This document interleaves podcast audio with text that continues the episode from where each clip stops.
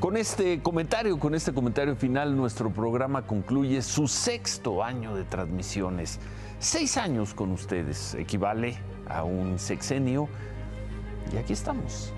Llegamos para hacer la crónica de México en el último tercio del peñanietismo y hemos contado ya la historia de dos tercios del López Obradorismo. No nos toca, no nos toca a nosotros hacer la crítica ni mucho menos el elogio de nuestra producción.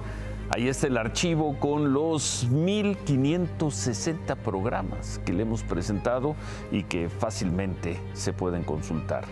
Y usted, ustedes que nos han acompañado desde octubre del 2016, saben, y lo saben muy bien, que el único empeño que nos ha movido es tratar tratar de hacer un buen programa de noticias cada noche, tratar de contar mejor que nadie la historia de cada día.